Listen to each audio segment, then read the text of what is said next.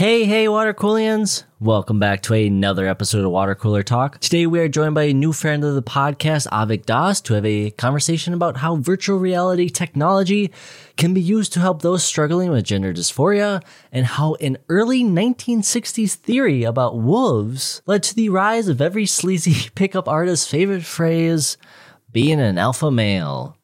Quick quick thought before we move on about the concept of virtual reality that hopefully doesn't tear the fabric of your life apart. Scientists, well, technically nobody, can be 100% certain that we're not in a computer simulation. This doesn't mean you have to go ahead to commit some uh, GTA esque rampages because, as we discuss more in this episode, even though you're allowed to be whoever you wish to be through a virtual avatar, your actions in those virtual worlds are still somewhat a representation of yourself. If you're a dick online, you're probably a dick in the real world. Sorry to sorry to break it to you. But the concept of life as a computer simulation does give us the ability to be a truer form of ourselves. As the technology of video games and virtual realities progress and become more and more indiscernible from reality, being given a wider range of options during something like character creation allows for more acceptance across these worlds. And as Avik mentions in our conversation, you can use those platforms as a way to work on techniques in a much more safe and controlled environment before taking them out on a ride in the often messy and loud real world or real computer simulation.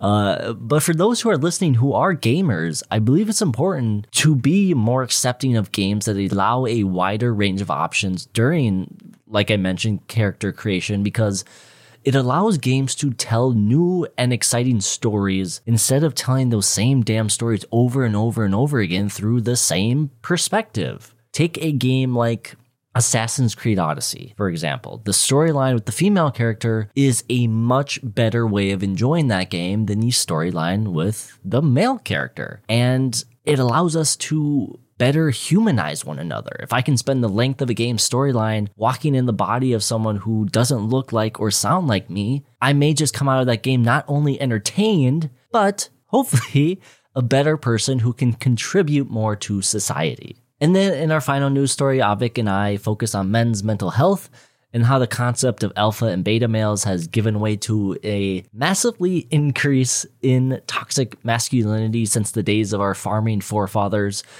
Um, one concept I do believe is important to address anytime that is appropriate within this subject is the concept of allowing individuals to be vulnerable at their own pace, allowing men to be vulnerable at their own pace. It feels as if right now there's this pressure by society for men to be unequivocally vulnerable with their emotions, no matter how uncomfortable that may make them. And you know, I'm all about facing that uncomfortableness, but others may not be, and that needs to be respected. Allowing men to succeed in their vulnerability is about facilitating open and supportive lines of communication to encourage those men to come forward when it is acceptable for them to do so. We have the systems in place to be a supportive society.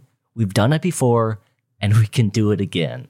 So, without further ado, ladies and gentlemen, this is Water Cooler Talk episode 56 titled The Prestigious Man with Avik Das. Enjoy. This is the story of a podcast that takes weird news from across the world.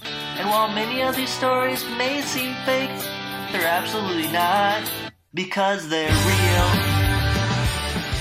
All right, Avik, are you ready to jump into our first news story? Let's do it. This story is from the Psy Post, December 23rd, 2020. Experiencing the illusion of having an opposite sex body in virtual reality can shift aspects of gender identity. A new study published in Scientific Reports now offers insight into how the perception of one's body influences one's sense of gender identity. Three experiments involving the illusion of owning an opposite sex body led people to embrace a more equal identification with both genders. Study authors Paweł Tacikowski and colleagues described gender identity as a collection of thoughts and feelings about one's own gender which may or may not correspond to the sex assigned at birth. In short, a spectrum of associations. The study's goal was to explore whether a full body ownership illusion an experience that simulates owning a different body other than one's own, would influence an individual's gender identity. Through each experiment, 140 participants were asked to wear VR head mounted displays, which played a video from the first person perspective of another person's body of the opposite sex. In the first experiment, participants were asked to consume the video and expect their opposite sex body through mirrors, through touch, through just looking at themselves.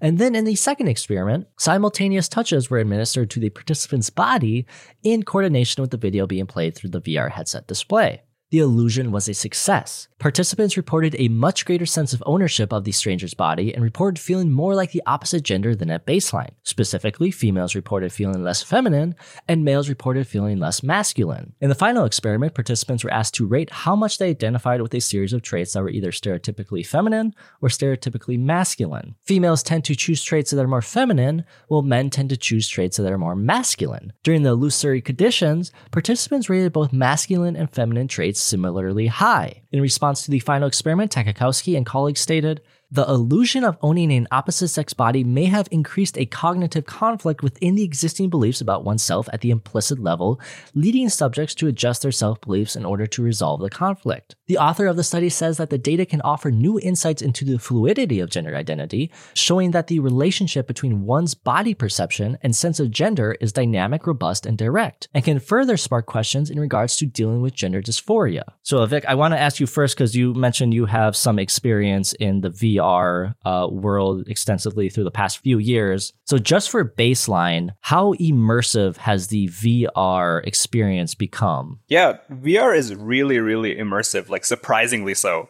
Uh, when I first tried it on, I experienced this one scene where it changed underneath me and there was like a cliff in front of me, and suddenly I was shocked, like, oh, I'm gonna fall. The other experience that always stays in my mind is we were building a VR application, and part of it involved putting people who were wearing headsets into a same virtual room, even if they were not physically in the same space. And all we did was track your head movement and put a cube in the space to represent you. So we didn't have your hands, we didn't have your body, didn't even have like facial expressions. But the very fact that your head was moving side to side or in any other direction was enough to make you feel like that person was physically there, even if they were literally across the country. Just the nature of the virtual reality headsets that we have today is enough to really make you feel like you're in a different reality. I've definitely, you know, had a similar experience to this experiment. I've been able to put on a headset and I'm put into this character and then you look in the mirror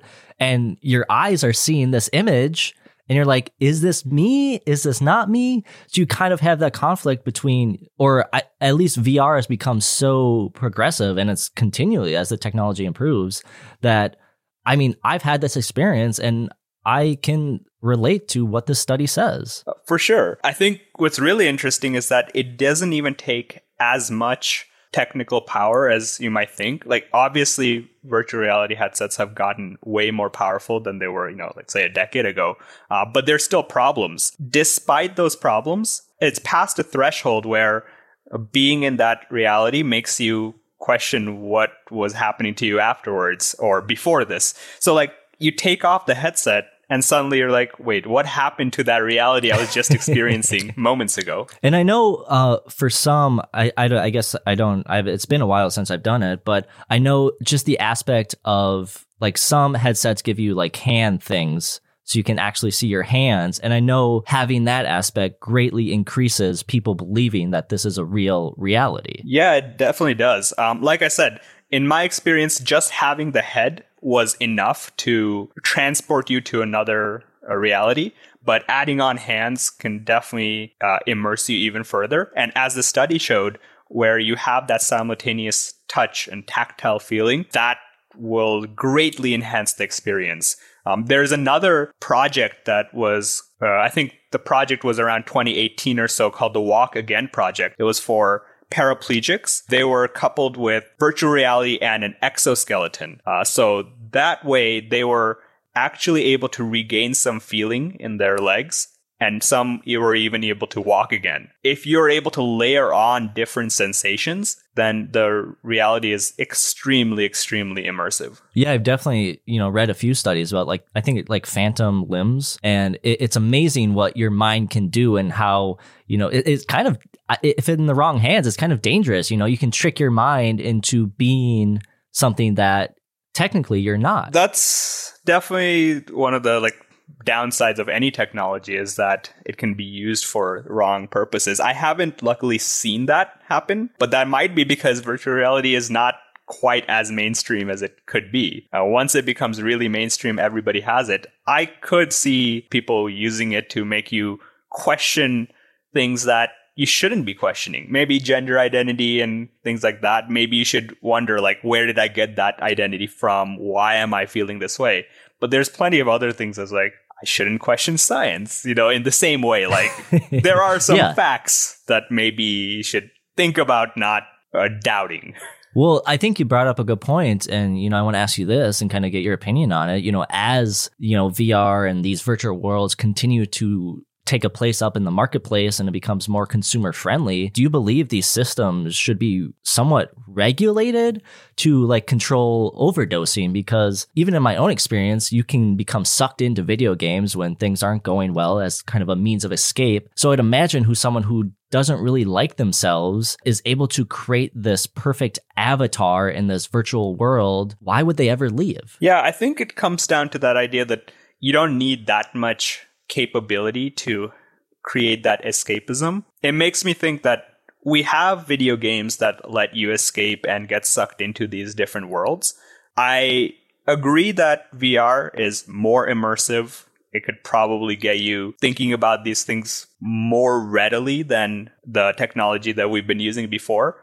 But it's a problem we have today, and we should be solving that anyway. Like, probably the best option we have is not even not just regulating these experiences but more importantly making it so that you are able to have fulfilling experiences outside as well so that you are not sucked into it. So like if you're like like addressing these mental health issues for example instead of blaming video games for being an escapism point. Exactly yeah. And like i said like that's already the case today that people are escaping through video games. VR isn't suddenly a complete paradigm shift in this aspect of it, right? People have these underlying issues. We should be addressing them no matter what. Well, how do you think something like VR, the technology around that, could help people in expressing themselves fully. Having a transgender individual putting on this headset who has, you know, potentially uh, body dysphoria and being like, oh, this is what I could be. This is who I am. You know,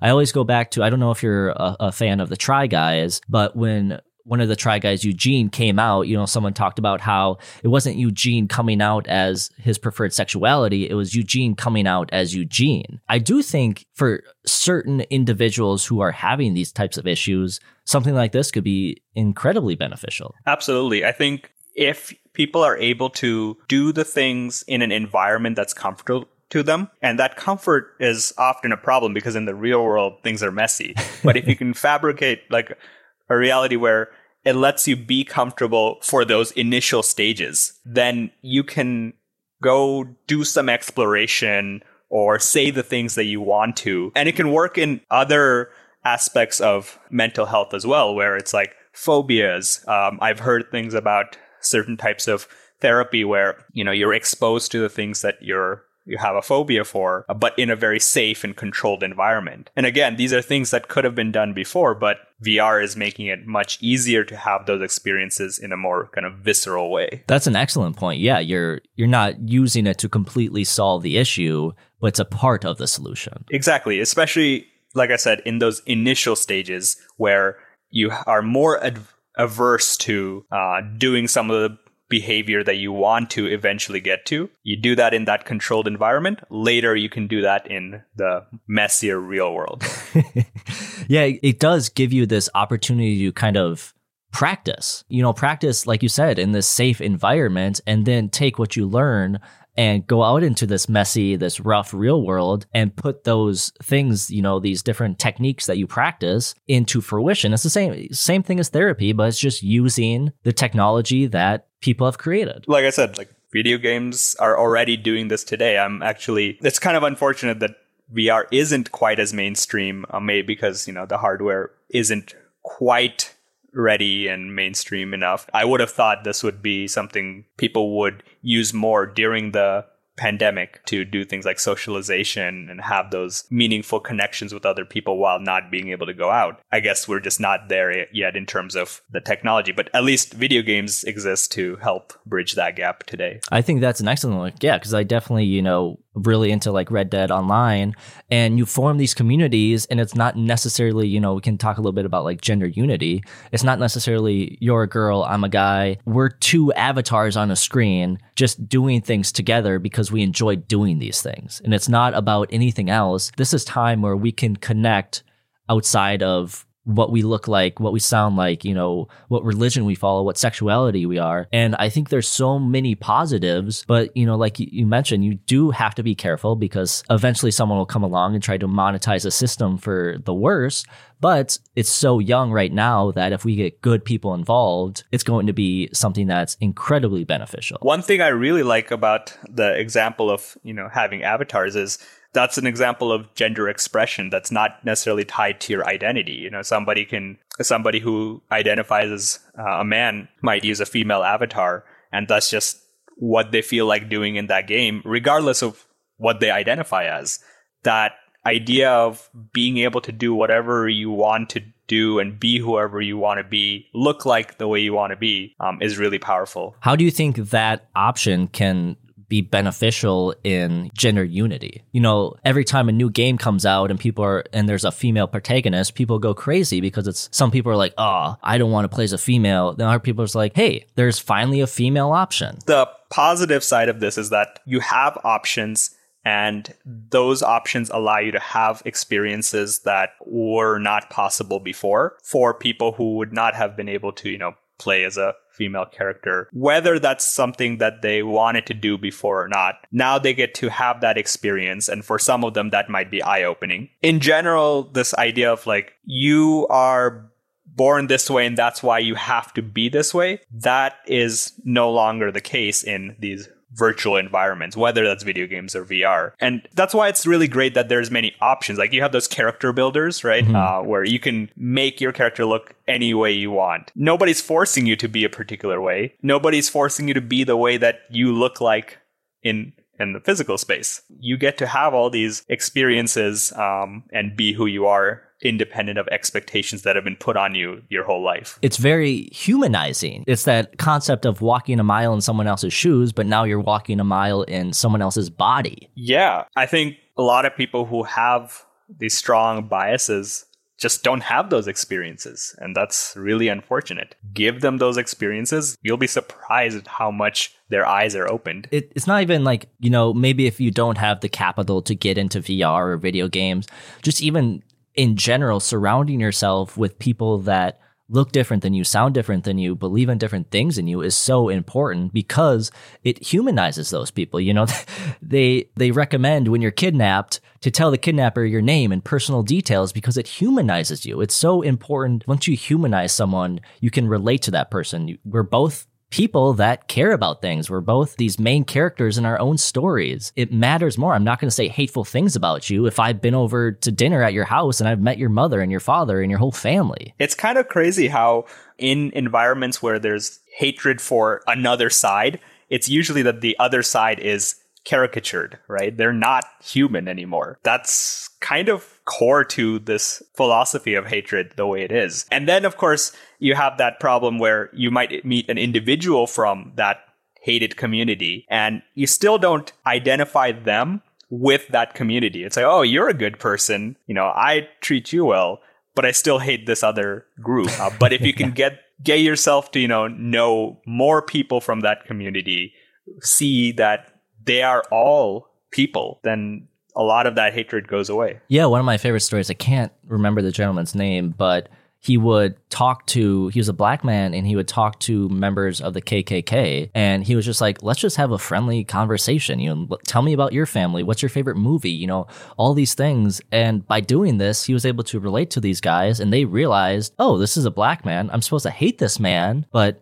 he's a friend and they start questioning this belief system that they've been entrenched in because they were humanized. That person that they hated was humanized. And hopefully, you know, through this VR technology, through just online gaming in general, I know can get toxic online, uh, but it will allow people to really humanize each other because they feel comfortable being 100% themselves. They feel comfortable being, you know, when I look in the mirror, I'm comfortable at what I see. I'm comfortable. I'm like, this is Adam, man. This is Adam. I know that I'm comfortable with that. And I want everyone else to feel like that. And if we can use technology like VR, like video games, you know, like Red Dead Online to do that, I'm all for it. And I think in any sort of community, there probably needs to be some sort of moderation. The reason is like, I don't blame somebody who would not do what this person you talked about would do, right? Like, I don't expect somebody who is black to go talk to KKK members. And I, I wouldn't blame somebody for not wanting to do that for obvious reasons.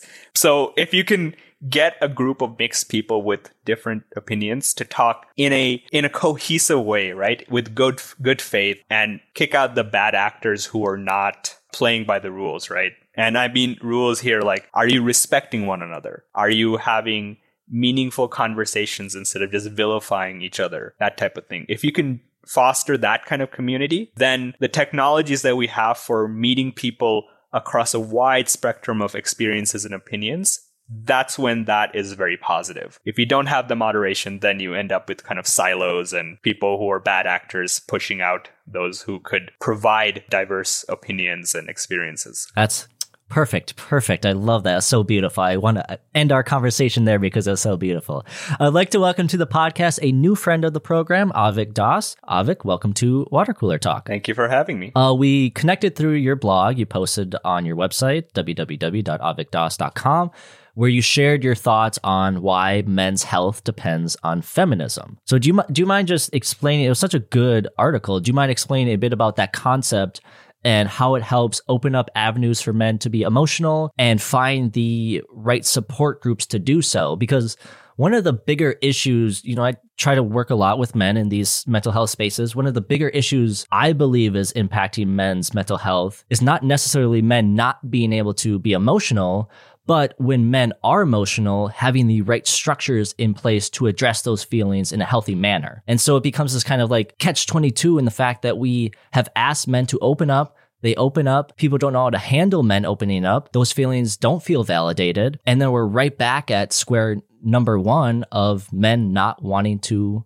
open up again. Yeah, what you said about like men opening up and then that not being handled well is something that speaks to me um, because I do think that there aren't always great avenues for men to open up. Uh, the reason I wrote my article about why men's mental health uh, needs feminism is people have this idea that's very wrong about feminism that it's, you know, only about women or it's about like making women better than men or something like that. But really it's about looking at the systemic idea of the patriarchy that says that like men have certain amount of power in society, but along with that comes certain expectations of behavior from both men and women. And those expectations are what are really uh, problematic. So the idea that, you know, men need to be completely stoic, completely composed at all times and never express their feelings is very common. If you don't realize that that expectation exists and that expectation is wrong, then both men and women will treat when men don't meet those expectations, when they do open up, as something that's wrong. If we're trying to get to a point where men and women can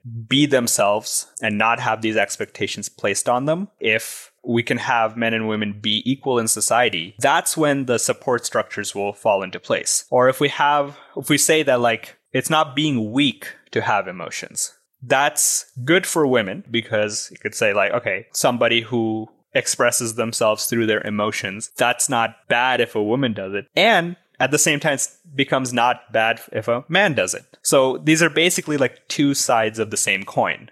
We need to all be working together to create gender equality, and we can approach it from different ways, right? Feminism is going to uh, approach it from the aspect of women's issues. We can have uh, people approaching it from the uh, side of men's issues. But either way, what we need to do is get rid of those expectations across the board, and everybody is uplifted by that. Yeah, and we'll discuss this more in that second story, but when men are kinder to themselves, they're kinder to society. As you point out in this article, you know, these paths that feminism ta- took are paths that men can also take to feel empowered by being true to themselves, you know, feel empowered, like you said, not feeling weak sharing these emotions, but feeling empowered sharing these emotions. And then also having, I don't like the concept of safe spaces, but having good structures in place, good friend groups, even like going to therapy, not seen as weak, being able to have these structures in place that you can feel empowered to share who you are. In my own personal experience, I've had tons of times where I'm like, I have all these emotions, but I haven't done the work yet to put the structures in place to feel comfortable sharing those emotions. And then I'll share some emotions to this person or that person, and no fault of their own, they're just not prepared for it correctly. And then, like I said, I don't feel validated in those feelings. So I'm like, why should I be angry? This person obviously doesn't know how to handle this. So maybe I'm wrong. And then it's kind of this, you know, self fulfilling prophecy of I hate myself. But how do I feel about that? I hate myself. How do I feel about that? I hate myself. How do I feel about that? It just keeps getting worse and worse and worse and worse and worse. And that's, you know, I think there was this, you know, good saying about we talk so negatively about ourselves and you kind of have to treat yourself like a good friend. Like, would I say what I'm saying to myself to a good friend. And if you wouldn't, then you need to find ways to change that behavior. There is some, like, you do have to put in the work. You know, you can't expect everything just to fall into place. You do have to put in the work, but there also needs to be systems in place that are supportive of you doing that work. Uh, the systems part is the part that really, really resonates here because, like any complex problem, it's not enough for individuals to just change their behavior. There's all these factors that are stopping them from changing their behavior. Where it comes back to that idea of like why feminism is so important here. Man acting in a particular way that it's not quote unquote, you know, masculine, and if it's seen as feminine, well, a, it is against the expectations for the, that man. If it's seen as feminine because of misogyny, then that feminine behavior is considered negative. So if we can change it so that, first of all, we decouple the idea of showing emotions and things like that from masculine versus feminine in the first place. And also, if certain things are feminine, you know, like some kind of expression that you have, not seeing that as bad. Those are both things that we need to completely dismantle in order for the systems to be in place to support you. Where you can have some individual you can do things individually is when other people are expressing themselves in a particular way, you don't judge them for that. You let other people open up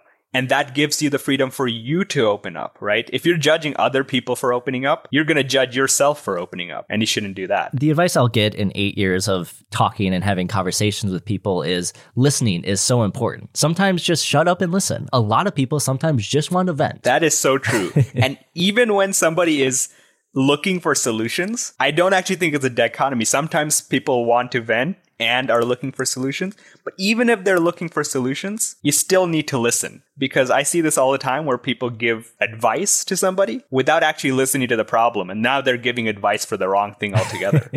Uh, before we move on, myself and Water Cooler Talk are in a mission to help give back to different parts of the community and those who have helped build our show to where it stands today. For each new episode of the podcast, the guests will bring with them a charity of their choice to represent. On the day of the episode going live, Water Cooler Talk will give a donation to the charity in honor of the guest, as well as a global platform to spread a message of love, hope, and togetherness. And we hope you listening to this episode can join in to help spread the message to your own personal audience. Avik, your charity of choice for today's episode is Planned Parenthood. Do you mind explaining a bit about what they do for those who may be unaware and why they are a cause we're supporting? Planned Parenthood is all about, you know, family planning and reproductive health. It does focus a lot on women, but it's not only for women. Like there's STD testing and things like that for men. In general, reproductive health is something that is sorely lacking in this country just because of the healthcare system that we have. If we foster a society in which people can have control over their bodies and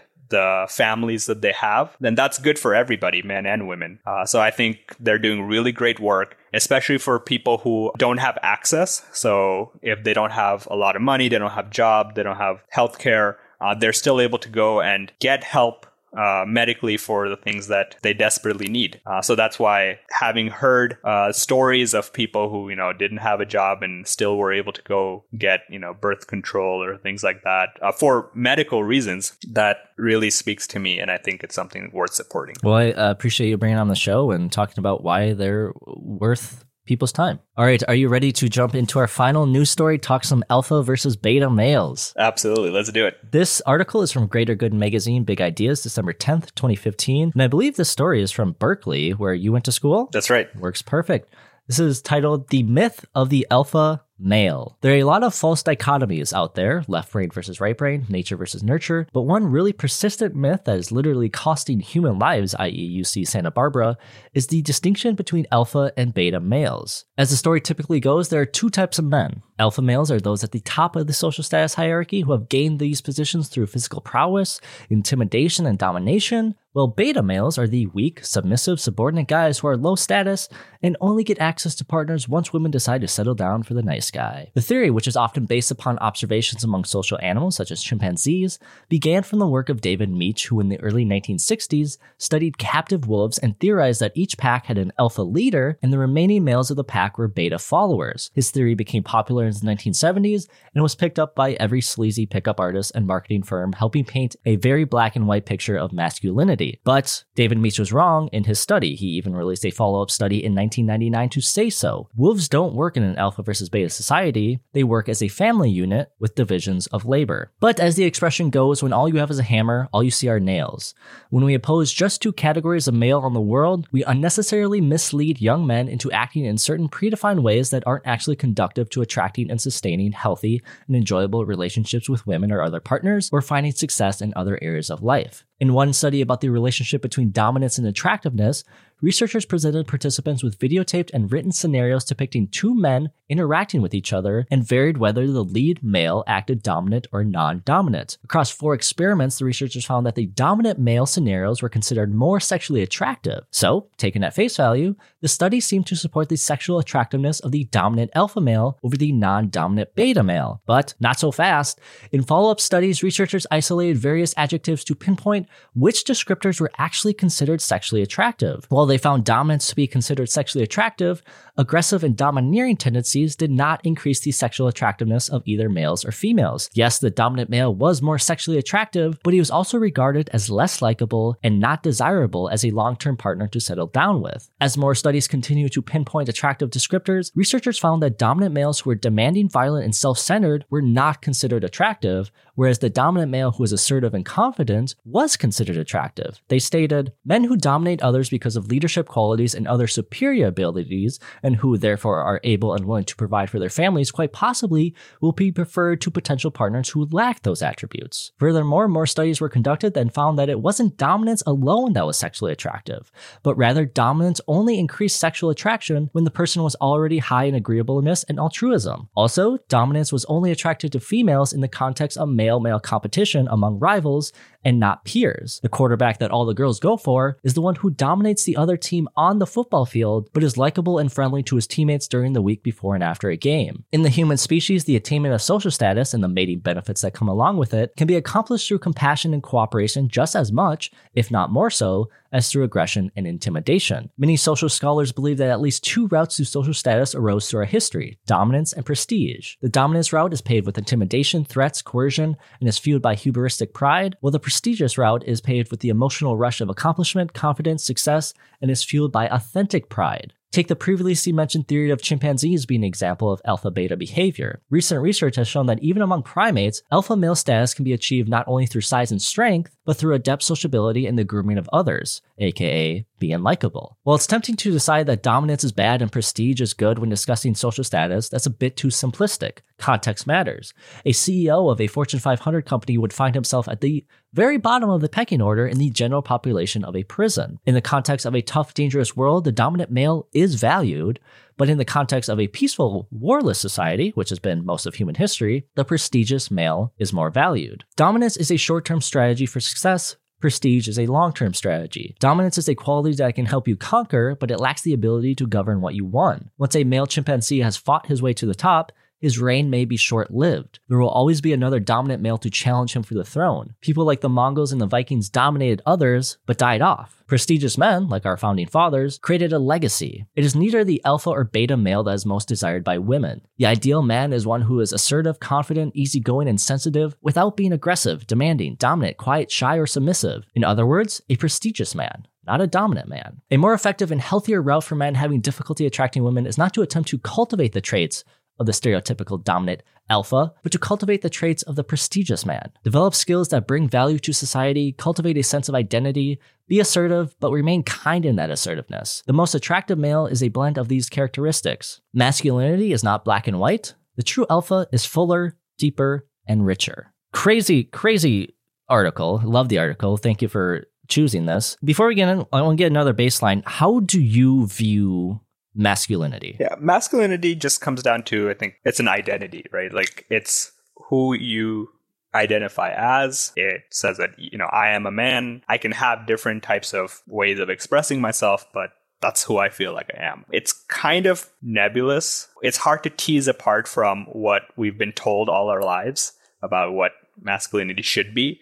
Um, so you could say like, okay, the definition of masculinity is what we've been told that you have to act this particular way. But honestly, if you feel like a man, that's what you identify with. That's your masculine identity. Yeah, I think that nails it on nails on the head. I still haven't figured out that phrase. You know, if you feel like a man, that's what masculinity is to you. You don't have to be this blue collar coal worker who dives into coal mines and or you don't have to be this guy with giant pecs and you know abs. As long as you feel like when you look in the mirror you feel like you're a man that is what masculinity is to you. It's different. I think you know trying to put masculinity in this one box has caused a lot of issues throughout human history. And i think if you go into studies like the one you just talked about, there's probably a lot of nuance there. But when it's reported in more accessible ways, then some of that nuance gets lost. What was interesting to me is that even in the opinions that were uh, expressed by the women in the study, nothing was unanimous, right? Mm, it was all percentages. Point. Like 70% of the women in the study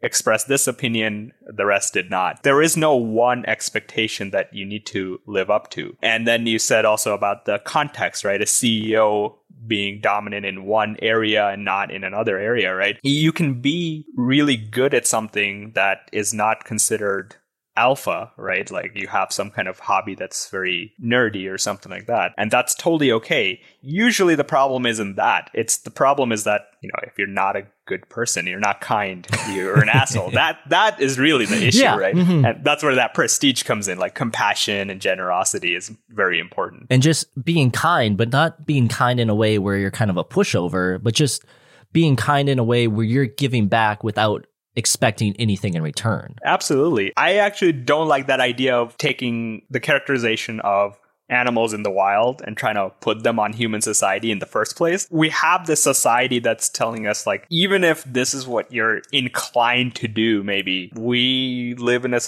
civilization that is about these other rules that we've created to make us prosper. But what was interesting to me despite the fact that like I wouldn't want to impose animal behavior, wild animal behavior on humans. A follow up by Mech in 1999 about how the actual dominant wolves are the parents. They're the ones who are actually taking care of these pups. Honestly, that sounds like a better partner even within human society, right? Like, what is somebody looking for in a partner? Somebody who will include them in their lives and help take care of them and potentially kids, you know, down the line and basically share that life with them. So why would you be attracted to somebody who is going to push you around or not respect you. There's this idea within, you know, masculinity that you have to be pretty much the sole provider for your family. I think that causes so much stress because people get in this survival type aspect where I need to make money, I need to make money, I need to make money.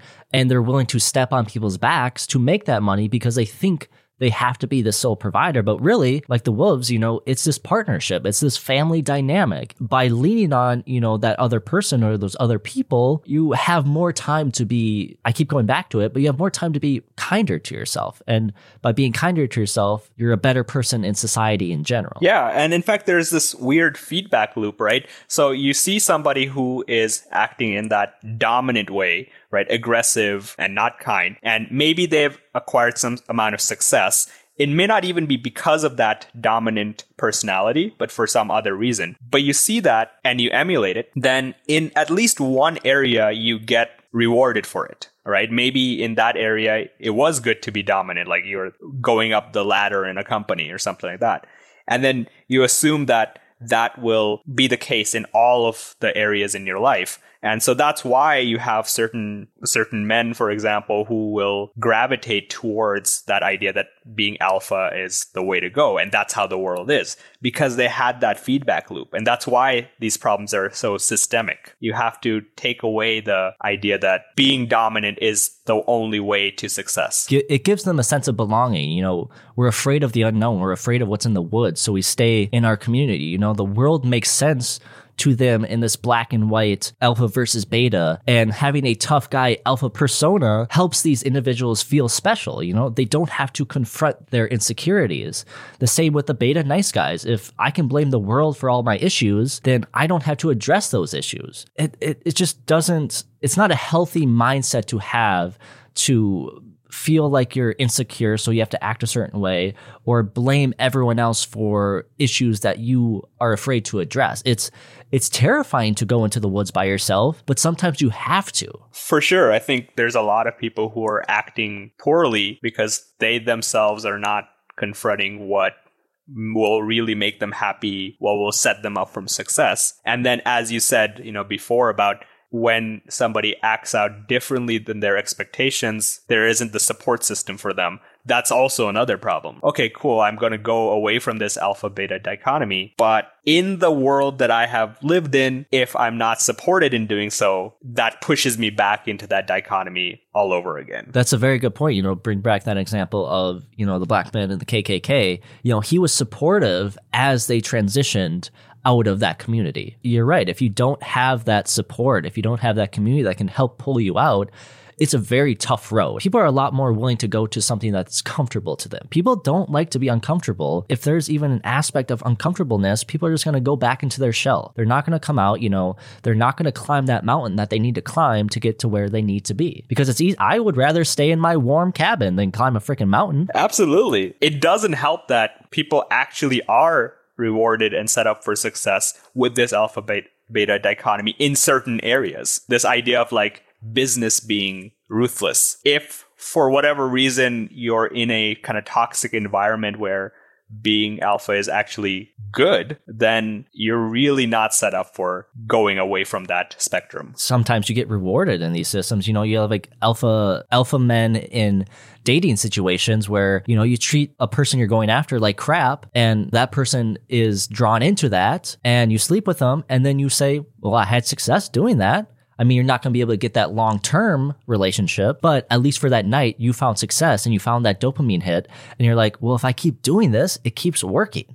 If I keep being this shitty person, I keep being able to spend nights with whoever I want. And so you're in this feedback loop of, I'm finding success being a shitty person. Why do I need to change? It's really easy to get discouraged. That's the real problem. I need to think more long term. What will actually get me happiness over the long term? Um, this is actually you brought up in a recent one with Carolyn, right? About satisfaction versus happiness. Yes. Thinking long term. This alpha beta dichotomy is really good at thinking about things in the short term, not in the long term. In general, we kind of talked about gender roles a bit, but in your opinion, you know, like what impact has gender roles played throughout human history in the rise of this so-called dominant man?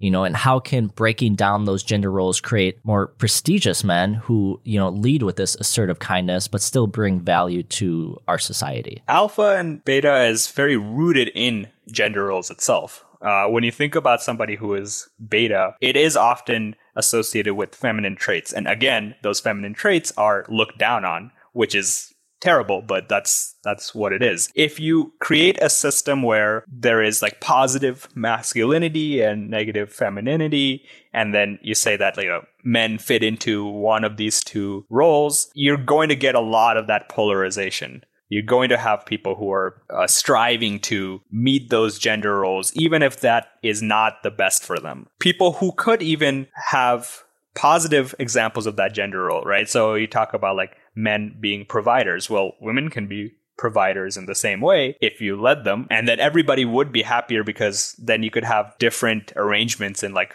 family units or things like that. But because you have a woman who is acting in a kind of masculine way, you prevent that. So you're preventing real progress if you force yourself to stick with those gender roles and then the alpha beta dichotomy kind of just arises as a natural consequence of those gender roles. Yeah, that what you said about, you know, women in these beta roles that have just arrived through history. You know, we started as these nomadic hunter gatherers. And I, am not 100% sure. I'll have to ask some resources, but hunter gatherer, that role wasn't really gendered. It just happened that more men tended to hunt, more women tended to gather, but it was, it, it was pretty equal. I mean, you saw women hunting, you saw men gathering. You know, because they were nomadic, they had this option of being able to meet so many new people. You're always interacting with new people that the, the supply and the demand of a romantic relationship was perfect. There was a ton of supply. Everyone pretty much got laid. And now as, you know, we started going to these like agricultural cultures, we stopped interacting with people. You know, we got in these close knit groups. And because agriculture, the business of farming and livestock tended to be a male dominated profession, women were like, well, I can't make it on my own anymore. So I have to find a man to marry. And since the man's doing all these, you know, farming and livestock, well, I have to do these quote unquote beta roles of, you know, housework and taking care of the children, which aren't even beta roles. It's such a stupid thing. But now in the age of the internet, you know, we have these options to once again the supply of people that we can interact with is so high. You know, we're able to interact with the world that women don't need to do those so-called beta roles anymore. Women can make their own way in the world. They don't have to rely on the farmer. They can go out and make their way in whatever they want to do. And so now it's a situation where, you know, before women had to rely on men in these agricultural societies, now I can rely on a woman. Once again, going back to that concept I've been talking about, we're in these partnerships now where I don't have to provide for my entire family. I'm not that farmer anymore that has to get up at 5 a.m. in the morning, go to bed at 10 p.m., work all day just to provide for my family. I have a partner who can also make their way in the world independently and we can share in the responsibility of having a family. Or, you know, if you want to go out by yourself, you know, having family that helps you in that responsibility. But people have more time to focus on themselves, to create better versions of themselves,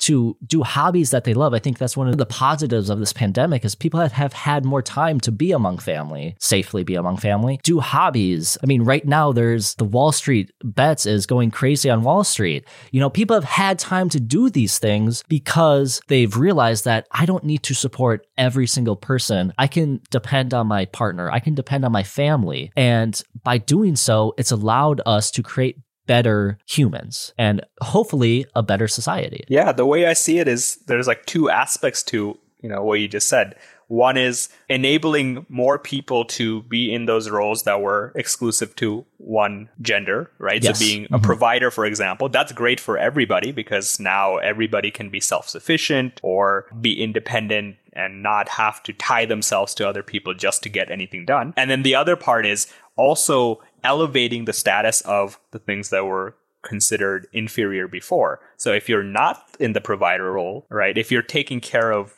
children at home, it's always been an extremely important role. It just was looked down on. Whether it's a woman who chooses to stay at home and take care of the kids or a man who chooses to do it, if we can say that that is a positive thing in society and we should encourage that, then that is also the other half of the puzzle. Or whether it's like hobbies or doing other things that are not maybe economically productive or something like that. That's okay because we're allowing people to be authentic. And I think that was one of the key words in that uh, study, right? That authentic pride, being able to be authentic and not having to go along with expectations that, that they cannot meet or don't want to meet is really liberating for so many people. I mean, kind of just to wrap this all up, you know, what, what are healthy ways to address the concept of this alpha beta situation in your, in your opinion? You don't. Yeah, you don't have to solve this issue. yeah, I, like from my own experience, the way I would go about it is uh, twofold. One is not having a certain expectations of myself, loving myself even if I don't fit into what society tells me is the successful role, and then extending that love to other people. Just because somebody else is not in an alpha role or something like that does not mean you can't extend that love to them. So being inclusive of people who don't meet certain expectations, including yourself, is how we're going to create this change. Well, you keep you keep ending these stories with beautiful statements, and I don't want to add anything to ruin it. uh, Vic, thank you for taking the time to share your perspective on some of these strangest and most interesting news stories the world has to offer in a productive and meaningful conversation. Listeners, if you'd like to follow more of Avik, you can do so by following him on Twitter at the underscore Avik underscore Das. Once again, that's at the underscore Avik underscore Das on Twitter. You can also link up with him on LinkedIn, or for everything in one easy place, you can follow his website, www.avikdas.com, for all new blog posts and immediate links to any of his social media. And as always, to make it easier for you, those links will be included in the description of this episode and on our website, www.watercoolertalkpod.com. And then as we close our conversation, I want to ask you this question posed by the Good Men Project. As we continue on the new year, as men continue to learn how to be supportive supportive of other men, what does caring about other men really mean? Is it calling them out on their BS, yelling at them, offering to help, trying to dig deeper into the issue, or something completely else? There is going to be some aspect of all of these things. You have to be supportive while not tolerating bad behavior. And even though, like, in an ideal world, we wouldn't have people who are so uh, strongly attached to one identity that they can't imagine anything else. Currently, there is this problem of people who identify as men who are like, okay, if I don't do things this way, I'm no longer a man. Finding ways to uh, separate those two things, saying that you can do all this, you know, you can be emotional, you can open up, you can not be toxic, and you are still a man if that's how you identify. I think right now, for the people who are kind of uncomfortable with the idea of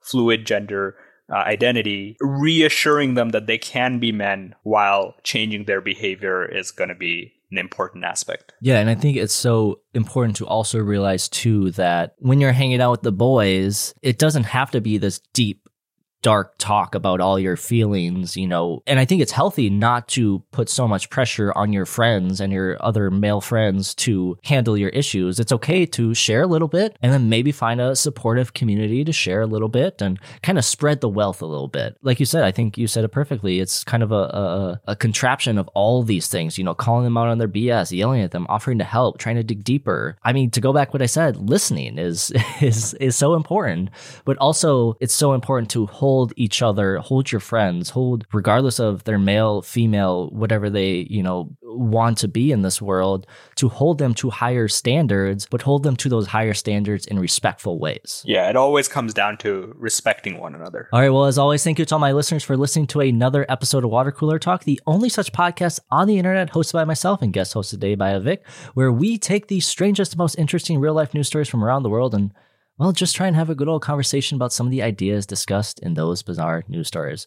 We are now at the end. I will hand off the show to you, my my baby. I've built this show for three years now, and I'm going to hand off the show to you to close out however you seem fit. All right. Well, I'm gonna just end it with something that I think I need to say to myself, and that's what will be helpful for other people too. Is there is no one right way to live life. I mean, obviously, don't be an asshole, but there is no like society will put a lot of expectations on you, right? You have to have a really good job, you have to make a lot of money, you have to get married and have kids and all this, and really like if you're struggling to do any of those things and you're trying your best, then keep going. You can have whatever identity you want. You know, you can be a man, you can be a woman, or any other gender identity and you don't have to fit into some kind of mold that society has told you. I'm saying this because like I have to remind myself of this because it's really easy to feel discouraged otherwise. That's the principle I'm trying to live my life by. Well, it's beautiful. You're beautiful. Your words are beautiful. I so much appreciate having you on the show today.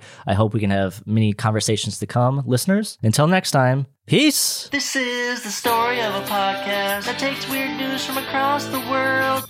And while many of these stories may seem fake, they're absolutely not because they're real.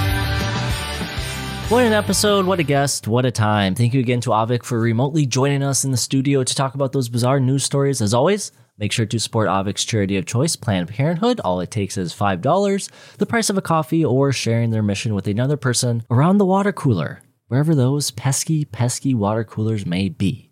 But, anyways, to the corrections. During the first conversation discussing VR and switching virtual bodies, Avik mentioned the Walk Again project. To add more information about that cause, the project is through Duke University and uses brain machine interface that incorporates a VR system to help paraplegics use their brain activity to control their own brace supported legs. Uh, the idea has actually been in development since the 1990s and obviously continues to help those in need as the technology continues to improve. And then the individual I mentioned who worked to befriend KKK members was named Daryl Davis. I know we've mentioned him in multiple episodes before. So hopefully the next time I mention what he's done to benefit our society. I can recall his name and not have a blank. And then in our second conversation, discussing the myth of the alpha male. As for the gender roles of hunter gatherers, hunter gatherers did tend to be egalitarian, meaning having equal rights and opportunities, but men tended to be more often seen as the big game hunters because it was a much more dangerous occupation, and women tended to be more often seen as those who, who brought in and reared offspring because, well,